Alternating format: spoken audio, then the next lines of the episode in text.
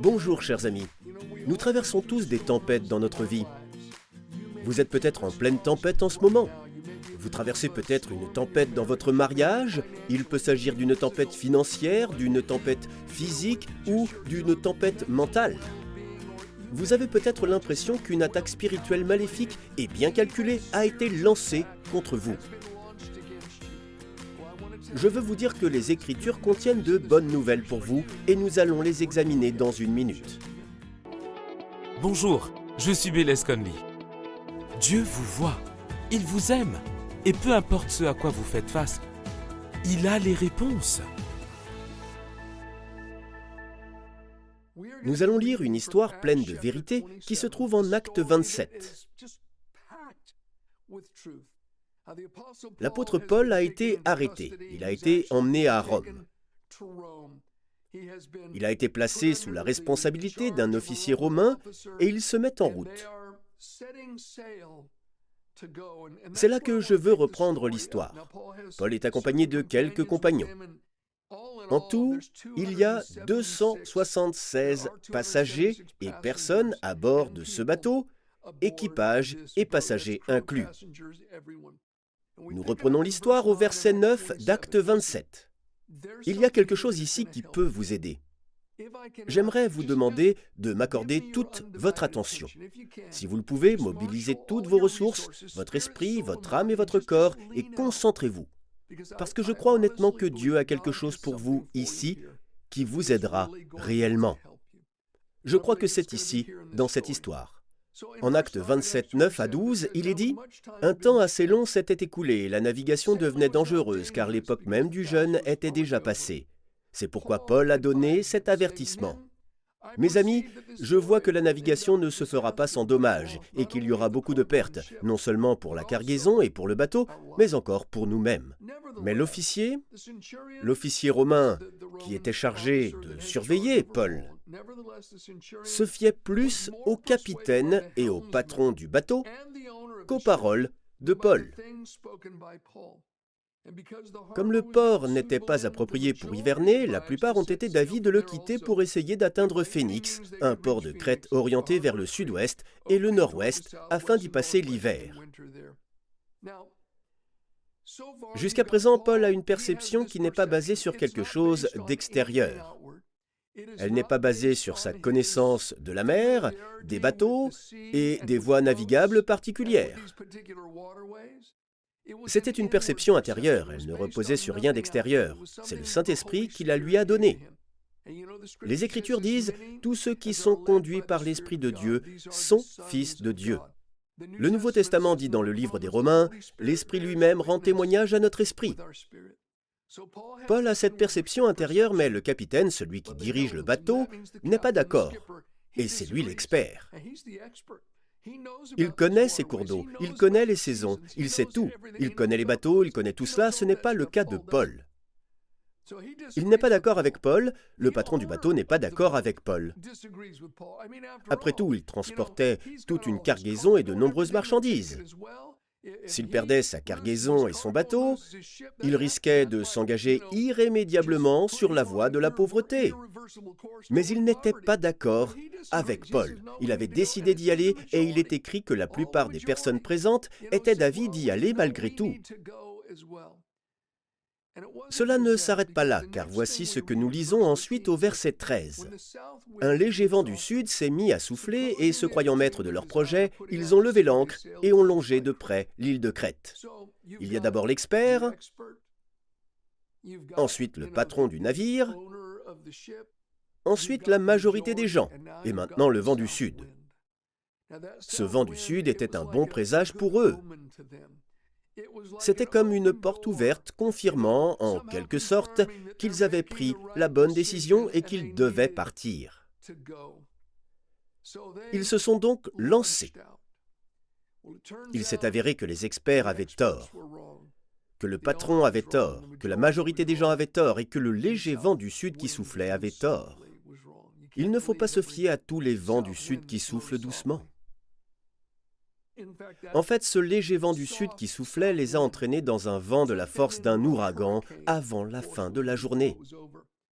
Les versets 14 et 15 disent Mais bientôt un vent violent qu'on appelle Eurakilon s'est déchaîné. Le bateau a été entraîné sans pouvoir résister au vent et nous nous sommes laissés emporter à la dérive. Versets 19 et 20 Et le troisième jour, ils ont jeté de leurs propres mains les agrès du bateau. Le soleil et les étoiles ne nous sont pas apparus pendant plusieurs jours et la tempête a été si forte que finalement, nous avions perdu tout espoir d'être sauvés. Imaginez cela. Ils n'avaient pas vu le soleil, ni les étoiles, ni la lune, ni la lumière du jour pendant plusieurs jours. Plusieurs jours. Ils avaient perdu tout espoir. La pluie tombait à torrents, les éclairs perçaient le ciel, le vent hurlait, les vagues déferlaient sur le petit bateau, le tonnerre éclatait comme des canons de tous les côtés. Au milieu de tout cela, voici ce qui se passe au verset 21 et 22. On n'avait pas mangé depuis longtemps. Alors Paul, debout au milieu d'eux, leur a dit, Mes amis, il aurait fallu m'écouter et ne pas quitter la Crète, afin d'éviter ces dommages et ces pertes. Mais maintenant, je vous invite à prendre courage. Prenez courage. Soyez courageux.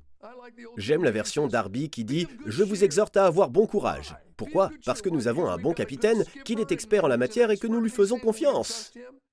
Non, il avait lui aussi perdu espoir. Nous avons bon courage parce que nous avons un bateau solide et que nous pouvons lui faire confiance. Non. Ayez bon courage. Prenez courage. Il poursuit au verset 22 à 26, Je vous invite à prendre courage, car aucun de vous ne perdra la vie, seul le bateau sera perdu. En effet, un ange du Dieu auquel j'appartiens et que je sers m'est apparu cette nuit et m'a dit, Paul, n'aie pas peur, il faut que tu comparaisses devant l'empereur, et voici que Dieu t'accorde la vie de tous ceux qui naviguent avec toi. C'est pourquoi, mes amis, prenez courage. J'ai confiance en Dieu, tout se passera comme cela m'a été dit. Nous devons toutefois échouer sur une île. Pensez-y. Au milieu du tonnerre, des éclairs, de la pluie, du vent qui hurle et des vagues, Paul dit Prenez courage. Rien n'a changé autour d'eux, la situation est toujours la même. Vous êtes peut-être en plein milieu d'une tempête en ce moment, vous êtes en proie à la tempête. Comme je l'ai dit, c'est peut-être financier, vous êtes prêt à vous arracher les cheveux, vous ne savez pas quoi faire, vous avez épuisé toutes vos ressources. Vous avez peut-être un problème de santé qui fait rage et vous venez de recevoir un mauvais rapport du médecin. En ce moment même, vous avez peut-être du mal à me regarder parce que vous vous sentez mal physiquement. Vous avez peut-être l'impression d'être assailli spirituellement, que tous les démons du monde spirituel ont été chargés de vous attaquer. Malgré tout cela, je veux vous dire, ayez bon courage, prenez courage, soyez positif. Pourquoi? Comme Paul l'a dit, j'ai confiance en Dieu, tout se passera comme cela m'a été dit. Dieu a dit quelque chose et je le crois. Vous vous dites peut-être, un ange est apparu à Paul et lui a parlé. Si un ange m'apparaissait, je me sentirais peut-être un peu mieux dans la tempête que je traverse. Eh bien, vous savez quoi? Vous possédez quelque chose de plus solide que la parole d'un ange. Vous possédez la parole écrite de Dieu. Le ciel et la terre disparaîtront, mais sa parole ne disparaîtra pas. Dieu ne peut pas mentir. Toutes les promesses de Dieu en Christ sont oui et amen de nous à la gloire de Dieu. Trouvez une promesse qui couvre votre besoin. Dirigez-la spirituellement, nourrissez-vous-en, réfléchissez-y, laissez-la devenir une partie de vous, puis au milieu de votre tempête, alors que les éclairs et le tonnerre éclatent comme des canons, tenez-vous droit et dites avec assurance, J'ai confiance en Dieu. Tout se passera comme cela m'a été dit dans sa parole. Mon ami, sa parole ne vous fera pas défaut. Elle vous aidera à traverser la tempête. Je me souviens d'un événement qui s'est produit il y a plusieurs années. J'avais sottement engagé un homme, un chrétien, pour accomplir un très grand travail pour moi. C'était une dépense énorme. Je l'ai fait venir pour tout examiner ensemble. Je lui ai expliqué ce qu'il fallait faire. J'ai dit, voilà l'argent dont je dispose, il faut que ce soit fait à ce prix. Pouvez-vous le faire? Il m'a dit oui. Nous nous sommes serrés la main. Pour moi, c'est suffisant. Si je vous serre la main, si je vous donne ma parole, je la tiendrai, ou je mourrai en essayant de la tenir. Mais ce n'était pas son cas. Il a immédiatement effectué de gros prélèvements sur l'argent. Je lui ai demandé ce qu'il se passait. Il semblait que nous n'allions pas y arriver avec le budget promis. Il est revenu vers moi et m'a dit, Nous avons un problème. Il faudra rajouter ça, ça et ça. Cela va te coûter bien plus. Je lui ai dit que je n'avais pas cet argent. Nous nous sommes assis et j'ai repris une partie du projet. J'ai fini par le faire moi-même, j'étais mon propre entrepreneur. Un mois avant que tout ne soit terminé, je suis rentré d'un voyage à l'étranger. Et il m'attendait devant chez moi. Il m'a dit, j'ai fait une erreur. Il m'a donné quelques papiers et il est parti. J'ai parcouru les papiers et je me suis dit, oh non. J'étais dans le pétrin. Cela allait demander plus d'argent et coûter beaucoup plus cher pour terminer le projet. Je ne savais pas quoi faire. J'étais en chute libre. Cela a duré plusieurs jours. J'étais assis devant chez moi sur le trottoir et je ne savais pas quoi faire. Je disais, Dieu, je ne sais pas quoi faire, je ne sais pas quoi faire, je ne sais pas quoi faire. J'ai eu l'impression que le Seigneur me parlait, il a parlé à mon cœur. Tu dois simplement faire ce que tu prêches aux autres. Je ne voulais pas entendre ça, mais je me suis dit qu'il avait raison. Quelques versets me sont venus à l'esprit. Psaume 22. Tu es le saint, tu sièges au milieu des louanges d'Israël. Jacques 1.2. Considérez comme un sujet de joie complète les diverses épreuves auxquelles vous pouvez être exposés. Ésaïe 64.5. Dieu vient à la rencontre de celui qui se réjouit. Philippiens 4.6. Faites connaître vos besoins à Dieu par des prières et des supplications. J'ai dit, Dieu, tu as raison, je n'ai pas mis en pratique la parole que je prêche. Alors là, devant chez moi, j'ai commencé à faire les 100 pas. J'ai levé les mains et j'ai commencé à adorer Dieu. J'ai fait connaître ma demande, je l'ai remercié pour la réponse qui semblait impossible. Je n'avais littéralement aucun moyen de m'en sortir. Je n'avais aucune ressource vers laquelle me tourner. Cela me semblait impossible. J'ai levé les mains pendant 20 ou 25 minutes. J'ai marché de long en large devant chez moi dans la rue, les mains levées, adorant Dieu.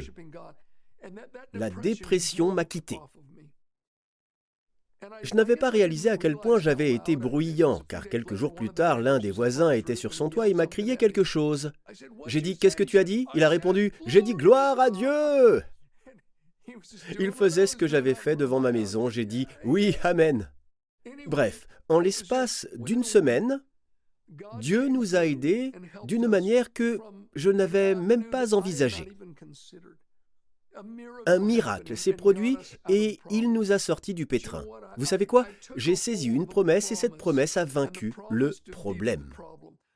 La promesse nous a permis de résoudre le problème. Trouvez une promesse qui répond à votre besoin. Ayez une histoire d'amour avec votre Bible et Dieu vous aidera. En plus de cela, j'aimerais vous parler de certaines autres choses. La première concerne le vent du sud, le vent léger du sud qui soufflait. Beaucoup de gens prennent des décisions en fonction des événements extérieurs. Ils déploient une peau de mouton. Cette terminologie nous vient en fait de la Bible. Dieu a demandé à Gédéon de sauver Israël des Madianites. Gédéon est rempli de doutes. Il dit, Dieu, je suis désolé, mais si tu veux vraiment m'utiliser pour faire ce que tu as dit que tu ferais, je te demande de m'aider, je vais déployer une peau de mouton. Que le matin le sol soit mouillé de rosée tout autour de la peau, mais que la peau soit sèche. Je saurai alors que tu me dis vraiment de faire cela. Il étend la peau cette nuit-là et le matin, tout est mouillé autour de la peau, mais la peau est sèche. Il dit, Dieu ne soit pas fâché, mais encore une fois, cette nuit je vais mettre la peau dehors et cette nuit que la peau soit mouillée de rosée et que le sol tout autour soit sec. Dieu accomplit cela. Le matin, la peau est mouillée, il presse la peau et de la rosée en sort. D'accord, Dieu, tu m'appelles à le faire. Les gens font la même chose et étendent une peau. Si ceci arrive, je sais que c'est la volonté de Dieu. Si ceci ou cela arrive, si cette porte s'ouvre, si le vent léger du sud souffle, je sais que c'est la volonté de Dieu. Il faut bien comprendre certaines choses à propos de ce qu'a fait Gédéon. Premièrement, c'était dans l'Ancien Testament, pas dans le Nouveau Testament. C'était avant la nouvelle naissance et avant que les gens puissent être remplis du Saint-Esprit. De plus, Israël était dans un état de grande apostasie à cette époque, même la famille de Gédéon. Ils étaient tous des adorateurs d'idoles. Gédéon ne connaissait pas grand-chose de Dieu. Il n'avait pas la connaissance que nous avons. Il n'avait pas accès à la parole de Dieu comme nous y avons accès. Il n'y a qu'une seule chose qui ressemble à cela dans le Nouveau Testament. Après la résurrection, les apôtres ont tiré au sort pour trouver un remplaçant pour Judas. C'était avant la venue du Saint-Esprit. Après la venue du Saint-Esprit, en acte 2, ils ont tous été remplis du Saint-Esprit et ont parlé en langue. Plus jamais les Écritures ne mentionnent la trace de quelqu'un qui aurait pratiqué une telle chose. Non, ceux qui sont conduits par l'Esprit de Dieu sont les fils de Dieu. Le Saint-Esprit témoigne à notre esprit. Jésus a dit, quand le Saint-Esprit viendra, il vous montrera les choses à venir. Il prendra les choses qui m'appartiennent et il vous les révélera, il vous les transmettra. Nous nous tournons vers l'Esprit Saint pour qu'il nous guide intérieurement. Paul l'a dit, mes amis, je vois, messieurs, je vois, j'ai une perception intérieure. Cela venait du Saint-Esprit. Ils ont fait confiance à la majorité et aux experts et le vent du Sud a soufflé. J'ai connu un certain nombre de chrétiens qui ont perdu toute leur fortune. Ils ont perdu leur retraite, ils ont perdu tout ce qu'ils avaient car ils avaient investi dans une société parce que le vent du Sud avait soufflé, pour ainsi dire. Chers amis, nous allons poursuivre l'histoire en acte 28. L'histoire continue et ils font naufrage sur une île. Les natifs de l'île, les habitants de l'île, les traitaient avec gentillesse. Ils sont généreux avec eux, ils leur fournissent tout ce dont ils ont besoin. Ensuite, il est dit qu'ils sont prêts à repartir. Ils embarquent sur un autre navire alexandrin après avoir passé trois mois sur cette île, verset 12-13. Nous avons abordé à Syracuse où nous sommes restés trois jours. Ils sont sur ce navire alexandrin. De là, en suivant la côte, nous avons atteint Reggio. Le lendemain, le vent du sud s'est levé et en deux jours, nous avons fait le trajet jusqu'à Pouzol. Le vent du sud souffle à nouveau. Hésite-t-il à se lancer cette fois-ci Non. Pourquoi Paul n'a pas de perception intérieure cette fois-ci. C'est le même vent du sud, le vent n'est pas fiable. Le vent vous dira parfois de faire ceci, parfois de faire cela. Vous devez fonder vos actions sur plus que cela. Vous devez vous laisser conduire par l'Esprit de Dieu. Laissez-vous guider par les Écritures. Quelle que soit la situation, les Écritures ont quelque chose à dire. La parole de Dieu nous dira ce qu'il faut faire. Si nous cherchons la parole, Dieu nous parlera par l'intermédiaire de sa parole. Sa parole est la carte routière de notre vie. Oubliez les cette porte s'ouvre et cette porte s'ouvre, j'ai étendu une peau. Apprenez à écouter le Saint-Esprit et à vous laisser guider par la parole de Dieu. Lorsque j'étais un tout nouveau chrétien, je devais louer un appartement. J'ai trouvé un petit appartement tout mignon. Il avait la taille idéale pour moi et le prix était correct. J'ai été ravi d'apprendre que la propriétaire était croyante également. Je l'ai rencontrée et je lui ai dit, j'aimerais louer votre appartement. Elle m'a dit, Bayless, rappelle-moi demain et je te dirai ce qu'il en est. Je l'ai rappelé, je suis allé la voir le lendemain et elle m'a dit très clairement, je ne vais pas te louer l'appartement. Sans explication, elle m'a dit, je ne te le louerai pas. Elle ne l'a pas loué, j'étais déconcerté. Je n'arrivais pas à comprendre pourquoi jusqu'à ce que, quelques jours plus tard, un ami commun me dise ⁇ Je sais pourquoi tu n'as pas eu cet appartement. Pourquoi Elle a étendu une peau? Quoi? Oui, elle a étendu une peau. Elle a dit, mon Dieu, si je dois louer mon appartement à ce jeune homme, que le téléphone sonne deux fois avant 14 heures aujourd'hui. Eh bien, il n'a sonné qu'une fois avant 14 heures. Elle était certaine que ce n'était pas la volonté de Dieu de me louer l'appartement parce qu'elle avait étendu une peau. Mon ami, ce n'est pas ainsi que les chrétiens doivent être guidés. Je ne dis pas que vous ne pouvez pas reconnaître la main de Dieu dans les affaires et les circonstances de la vie. Parfois, nous nous rendons compte que le Seigneur a ouvert une porte. Parfois, nous nous rendons compte que ceci est arrivé, mais notre esprit en témoigne. Les personnes dont je vous ai parlé, qui ont perdu toute leur retraite, Je connais plusieurs couples qui sont dans ce cas. Dans ces cas-là, je me souviens d'un couple en particulier qui m'a dit Pasteur, nous étions troublés en notre fort intérieur. Nous étions hésitants au fond de nous, mais c'était si fortement recommandé. Telle personne a dit oui, et pendant que nous y réfléchissions, telle autre nous en a parlé. Nous avons considéré cela comme une porte ouverte. Nous pensions que c'était un signe. Mais en fait, en y réfléchissant pendant tout le temps qui a précédé le moment où nous avons investi nos économies, nous étions troublés. Nous étions mal à l'aise. Le Saint-Esprit essayait de leur parler. Voici ce que dit la Bible en Colossiens 3.15. Voici le verset dans la version Darby. Et que la paix du Christ, à laquelle aussi vous avez été appelés en un seul corps, préside dans vos cœurs et soyez reconnaissants. Je pense que les autres versions de la Bible disent simplement que la paix de Dieu règne dans votre cœur. Le mot grec pour désigner règne parle littéralement du travail d'un arbitre. C'est ce que ferait un arbitre dans un match de football. Il dirait c'est hors des limites du terrain, le ballon est en jeu, c'était une faute.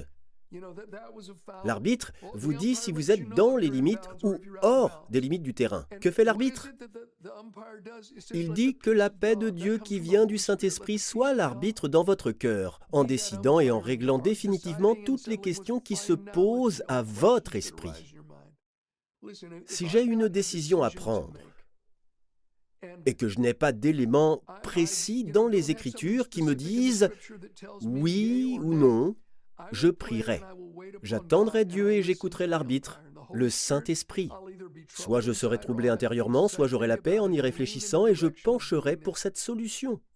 Si j'ai la paix, je le ferai. L'arbitre me dit, Bayless, c'est un bon chemin, continue. Si alors je prie et que je me penche sur la question, je suis troublé intérieurement, je n'ai pas la paix, l'arbitre me dit, Bayless, c'est hors limite pour toi. C'est une leçon importante que nous avons tirée de cette affaire. Mais je pense aussi qu'il est important d'avoir les bonnes associations. 276 personnes sur ce bateau ont été sauvées parce que Paul était sur le bateau. La main protectrice de Dieu qui s'étendait à Paul s'étendait aussi à elle. Je me souviens d'avoir écouté un acteur hollywoodien qui était venu à Christ il y a de nombreuses années. Il a commencé à soutenir et à voyager avec un évangéliste de rue particulier. Ils lui ont demandé, parce qu'ils allaient voyager dans des régions déchirées par la guerre, dans des endroits dangereux pour y apporter l'Évangile, et cet acteur devait s'y rendre avec le prédicateur. On lui a demandé, lors de l'interview, N'avez-vous pas peur d'aller dans certaines de ces régions? Il a répondu Non, je n'ai pas peur. Je sens que Dieu m'a appelé à soutenir le ministère de cet homme par mes finances et ma présence.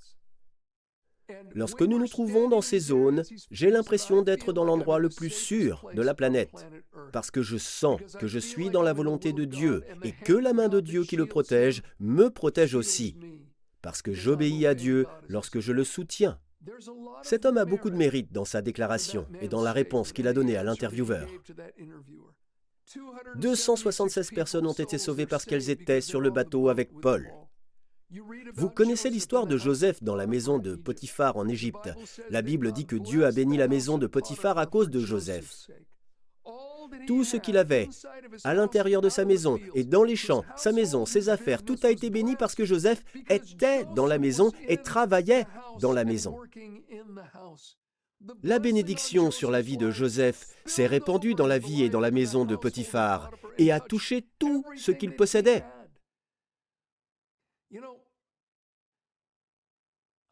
Je pense à Jonathan. Son cœur était lié au cœur de David. Il a juré fidélité à David et savait qu'il devait être lié à lui. Mais en fin de compte, Jonathan a choisi d'être avec son père, Saül. Ce qui, à certains égards, est louable. Mais Saül était devenu méchant. Il était devenu un persécuteur de David et il était devenu cruel à l'égard du peuple de Dieu. Il s'était même adonné à la sorcellerie et avait pris le chemin de la méchanceté. Parce que Jonathan a choisi de s'associer à son père, qui était devenu méchant, plutôt qu'à David, il a fini par partager le même sort que son père Saül. Ils ont tous deux été tués par les Philistins sur le mont Gilboa. La Bible dit, Qui marche avec les sages devient sage, mais le compagnon des sots s'en trouvera mal. Mon ami, choisissez vos amis avec soin. Non seulement ils vous influenceront, mais ce qu'ils ont sur eux peut vous affecter. Plus encore, je veux être le genre de personne qui, si vous vous associez à moi, vous bénéficierez de la faveur de Dieu dans votre vie. La bénédiction de Dieu qui est dans ma vie viendra dans la vôtre. D'ailleurs, je prie pour ceux qui nous soutiennent. Cette pensée m'est venue à l'esprit en ce moment même. Il y a des gens qui nous soutiennent fidèlement et régulièrement par leurs prières et leurs finances, alors que nous diffusons des messages comme celui-ci dans le monde entier et en plusieurs langues. Je prie pour que la faveur et la bénédiction qui est sur nous, sur ce ministère, sur ce que nous faisons, viennent sur vous, sur votre foyer et sur votre famille. Au nom puissant de Jésus. Que Dieu vous bénisse. Vous êtes épuisé Vous traversez une crise et vous ne savez plus quoi faire Procurez-vous le livret gratuit Saisissez la force de Dieu de Bayless Conley. Vous y trouverez quatre étapes qui vous aideront à aller de l'avant avec une force renouvelée. Il vous suffit de vous rendre sur bayless-conley.fr force. Vous pourrez y télécharger gratuitement le magazine au format PDF. Vous allez voir, Dieu vous réserve de bonnes choses.